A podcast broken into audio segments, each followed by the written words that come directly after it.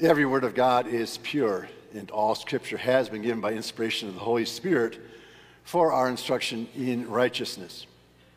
That portion forms the basis for our meditation this day is found in Revelation chapter 1, verses 9 through 18. I, John, both your brother and companion in the tribulation and kingdom and patience of Jesus Christ, was on the island that is called Patmos for the word of God and for the testimony of Jesus Christ. I was in the Spirit on the Lord's day, and I heard behind me a loud voice as of a trumpet saying, I am the Alpha and the Omega, the first and the last. And what you see, write in a book and send it to the seven churches which are in Asia to Ephesus, to Smyrna, to Pergamos, to Thyatira, to Sardis, to Philadelphia, to Laodicea. Then I turned to see the voice that spoke with me. And having turned, I saw seven golden lampstands. And in the midst of the seven lampstands, one like the Son of Man, clothed with a garment down to the feet, and girded about the chest with a golden band. His head and hair were white like wool, as white as snow, and his eyes like a flame of fire. His feet were like fine brass, as if refined in a furnace, and his voice as a sound of many waters. He had in his right hand seven stars. Out of his mouth went a sharp, two edged sword, and his countenance was like the sun, shining in its strength. And when I saw him, I fell at his feet as dead. But he laid his right hand on me, saying to me, Do not be afraid. I am the first and the last. I am he who lives and was dead. And behold, I am alive forevermore. Amen and I have the keys of Hades and of death. So far, our text.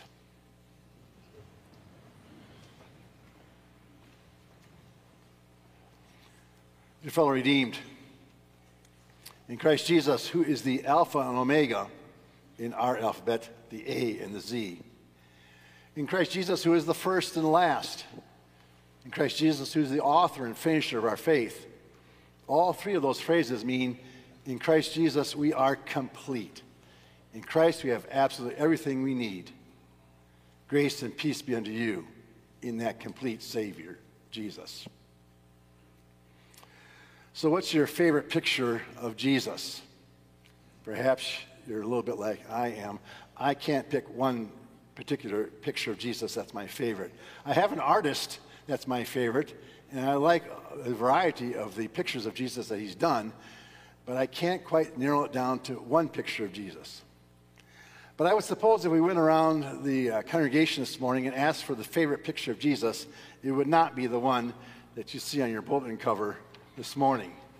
It would not be this one here. As I was preparing the bulletin, one of the members said to me, Pastor, are you really going to put that on the cover of the bulletin? That's going to scare children. That's not going to be very comforting to them. And it is a rather frightening picture. When you look at the majesty of Jesus, the Son of God, it is absolutely terrifying. We sang about it just a moment ago in the hymn In beauty glorified, no angel in the sky can fully bear that sight, but downward bends his wondering eye at mysteries so bright.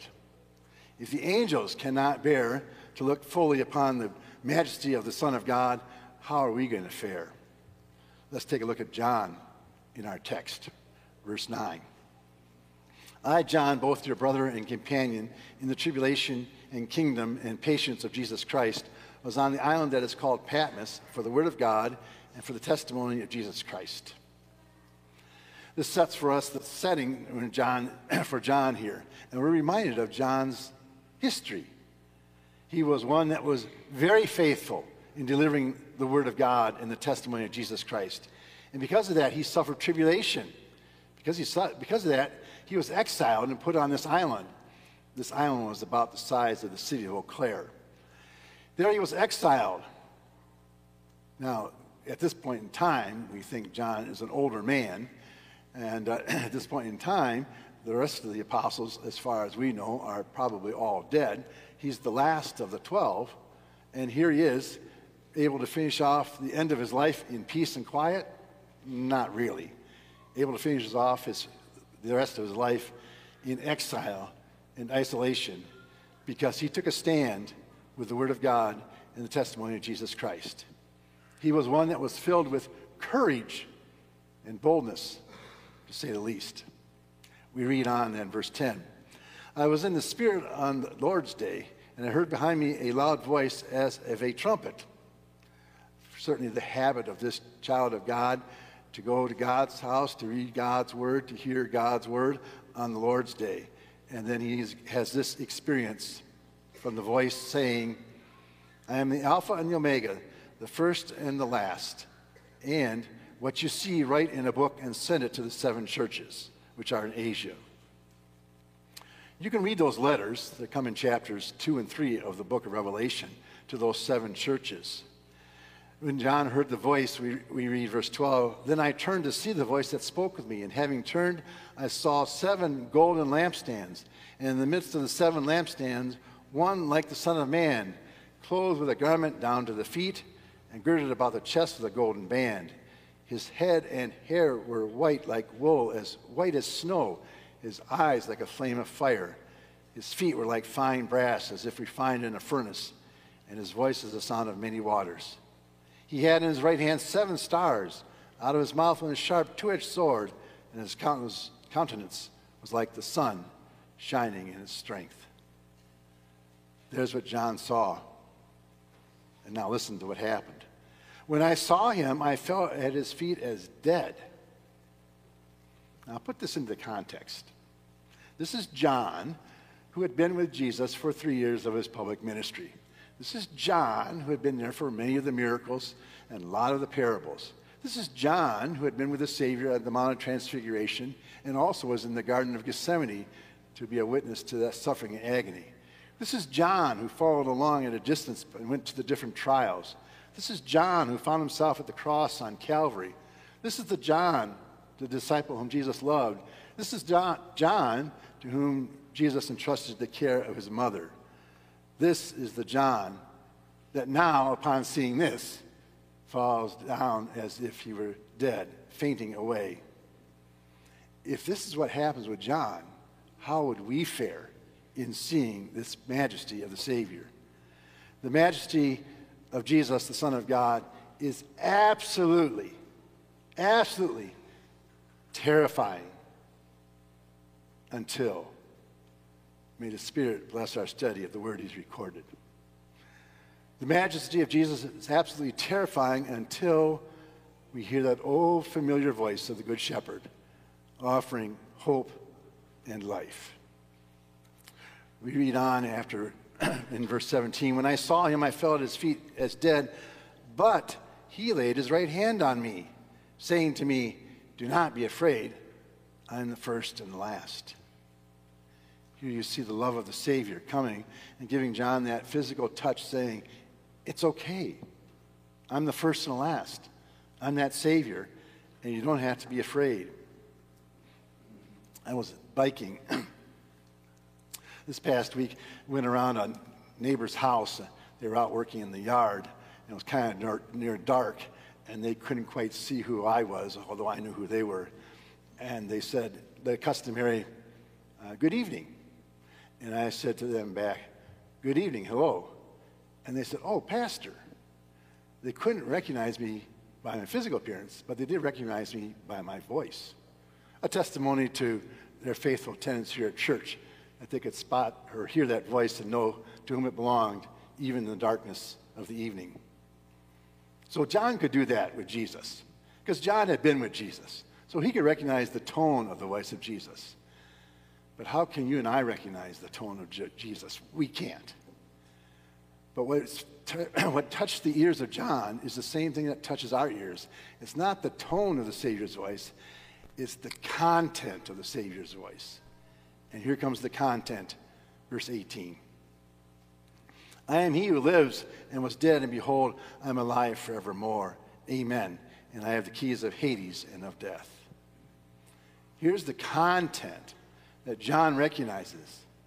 Yes, this is the Savior that I know. He was alive, and recalling to mind all that went into the life of Jesus the birth in Bethlehem, his continuing and growing in years, his aging, then taking up the public ministry, and living a perfect life without sin in word or deed, and then going to the cross on Calvary. Behold, I, I am he who was alive, who lives, and I was dead.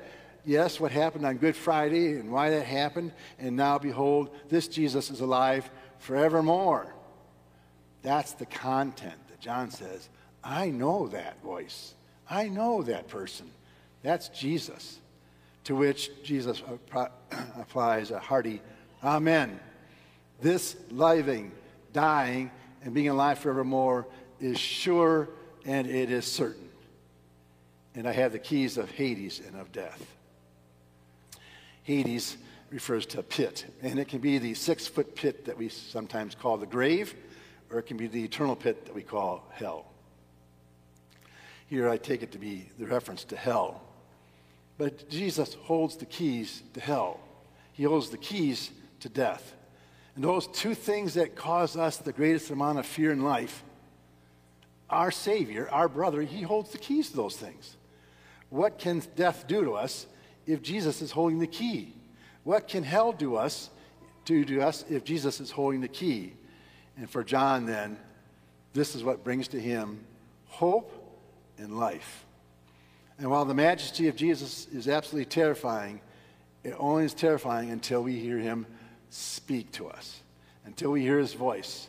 And then it's the voice, that familiar voice of the Good Shepherd, saying, I gave my life for the sheep. My sheep belong to me, and no one's going to be able to take them out of my hand. And so that voice of the Good Shepherd is the one that we've learned to listen to. I know, my sheep know my voice, and they, and they follow me. That's the shepherd that we know. And whenever that word of God goes out, that's the voice of the Good Shepherd calling. Remember when Jesus sent out his disciples on that missionary journey, and he gave them this particular accompanying verse He who hears you is actually hearing me. And he who despises you, who doesn't want to listen to you, is actually despising me. And he who despises me despises him who sent me. And so it is to this day that the Savior sends out his word. And it doesn't make any difference which of the three pastors and the tone of their voice is filling the pulpit. It's the content that's the voice of your good shepherd. It's the voice of the good shepherd in the classrooms, in the open devotions of our school. It's the voice of the good shepherd in our Sunday school and vacation Bible school. It's the voice of the good shepherd on the campus of Immanuel when professors and teachers bring the word of God in class or in devotion. That's the voice of the good shepherd that we've learned to listen to. And when you pick up your Bible and you read it, you can hear the voice of the Good Shepherd, the content of what he says to you, and you can recognize and say, I know that voice. That belongs to Jesus. That's my Savior. I know what he's done for me. And no longer then is that majesty of the Son of God absolutely terrifying. It's something we take delight in. Uh, this text puts a lot of emphasis on the Word of God. You see it in the three pictures used to this, the picture language to describe Jesus. And you're reminded of how the book of Revelation opens. It tells us, frankly, in the opening verses, that it's going to tell, give us pictures signifying things. And here you've got pictures signifying things. You've got in verse 15, this, the voice, excuse me, the voice, this voice as a sound of many waters. I was canoeing with a friend of mine, and we were on a river that had a very serious waterfall. In fact, some canoeists in years past had gone over the waterfall and, and drowned. And so we were canoeing safely, having a map with us, and it told us we had to scout. As we were coming around going down the river, we could hear the roar of the falls. And not wanting to be get too close, we pulled over extra early, and we had to hike to get to the edge of the falls. And when we got to the edge of that falls, we could not talk to each other. The roar was so great. This is the voice of the shepherd. His roar, the voice, his voice roars through the world. You can go to chapter 12 of the book of Revelation, and you're going to bump into another person using water. And it's going to be the devil, that serpent of old. And there in that section, you talked about how he sends out a flood. It, it, the word is used as river. He sends out a river of lies trying to undermine the gospel. And opposed to the river that the devil's sending out, Jesus has the voice of many waters, the roar of our Savior is greater than the lies of Satan. Verse 16, the opening phrase, he had in his right hand seven stars. Again, a reference to sending out the word of God. As you read on, these seven stars, uh, the messengers, we would take them to be the pastors, the teachers of the word. And the Savior has these seven stars in his hand, and he scatters them to these seven different cities. It's the same Jesus. It's the same Jesus with the same right hand, with stars in his hand, that's casting the word of God out today. When you read in the bulletin of calls being accepted by teachers or pastors, that's the Savior hurling stars to this city or that city. When you see coming up in a few weeks the graduation out at Immanuel, and you see pastors and teachers graduating, that's Jesus taking his right hand and throwing out the stars of, of sending out the Word of God. When you see the care facilities in the bulletin, and you see our members of our congregation filling those places, that's Jesus with the stars in his right hand throwing the Word of God out to those people. Go, so sending to those care facilities the message of, here's the voice of the one who has conquered sin and has conquered death. And finally, a third reference to the Word of God in verse 16. And out of his mouth went a sharp, two edged sword. A picture language, certainly, for the Word of God, a familiar term, picture in, this, in the New Testament.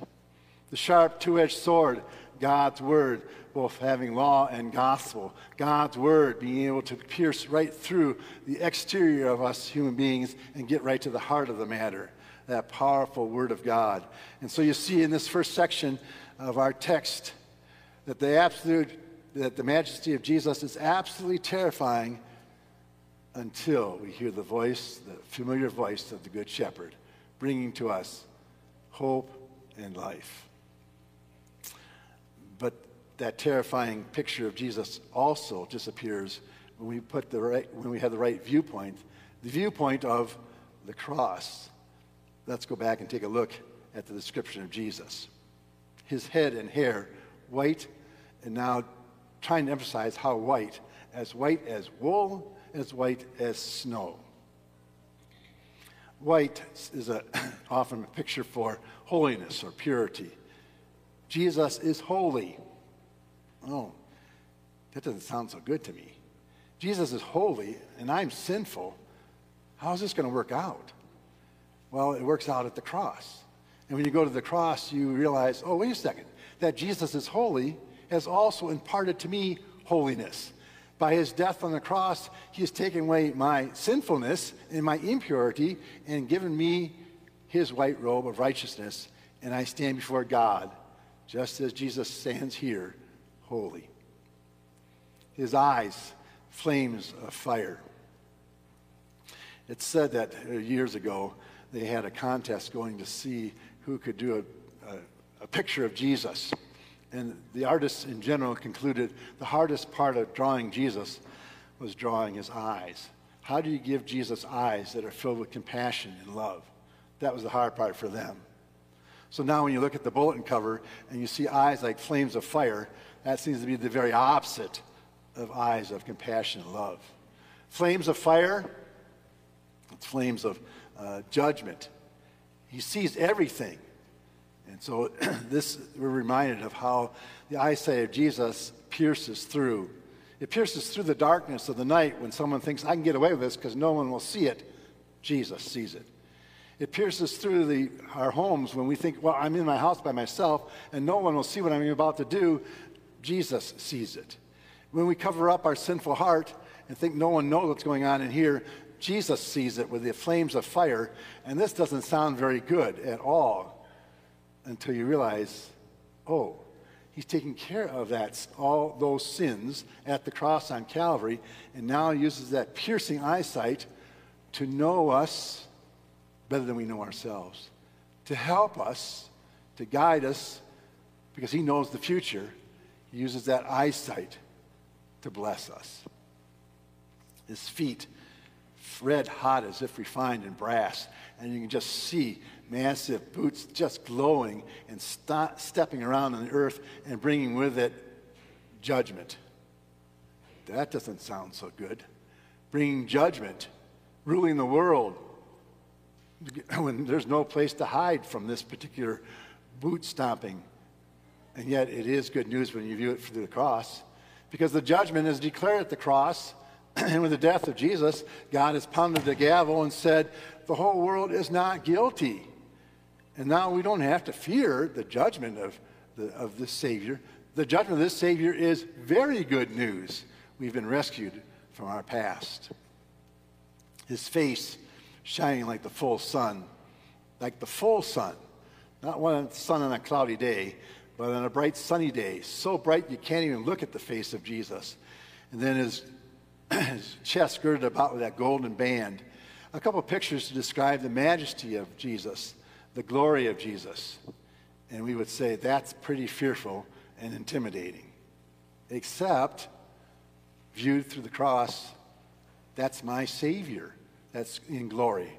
That's my Savior my brother who is so majestic. And it brings to us joy and comfort. And so when you look at the, when you look at the majesty of Jesus to the cross, you're no longer terrified, but you delight in it. In the putting together the bulletin cover, I thought I would try to go ahead and picture those two things about the Savior. You'll see in this particular panel, I actually call this uh, side over here the side of pre Easter, where we have the picture, the accompanying picture of Jesus as the Good Shepherd. And you see in that particular picture Jesus carrying the lambs. Lambs are very important to the Savior, the children. You see Jesus uh, guiding the sheep, even a black sheep, they're all included. You see the Savior leading them safely and carefully. A very comforting picture. But that's Jesus as he's getting ready to go to the cross. The Savior we have now is the victorious Savior, the one who has defeated death and hell and Satan. And so that picture is the one that's coming from the book of Revelation and is on the other side of the bulletin. That picture, too, is very comforting. We see in that particular picture the Savior in his majesty. We see him holding the stars, ready to send them out for the preaching of the gospel. We see in his hand the key to hell and the key to death. They can hold no longer any terror for us. We see the attributes of the Savior, his omniscience, his holiness, his justice. We see all of that working for our good to comfort us. And so, uh, first, this might seem a terrifying picture to our children. It should be a picture of great comfort to our children as they go through an earthly, through an earthly pilgrimage filled with danger filled with lies, filled with a lot of false doctrine, as they go through that particular journey, they have this Jesus in all of his majesty and glory by their side all the time to bring them comfort. I put this particular with a couple passages at the bottom of each picture so you might take that home and put it on the refrigerator and use it to teach your children about the victorious and risen Savior in his full majesty and glory. Our text reminds us what would once have been a very terrifying image is now a very comforting image. The word of Jesus says, I love you. The work of Jesus says, I love you. Amen.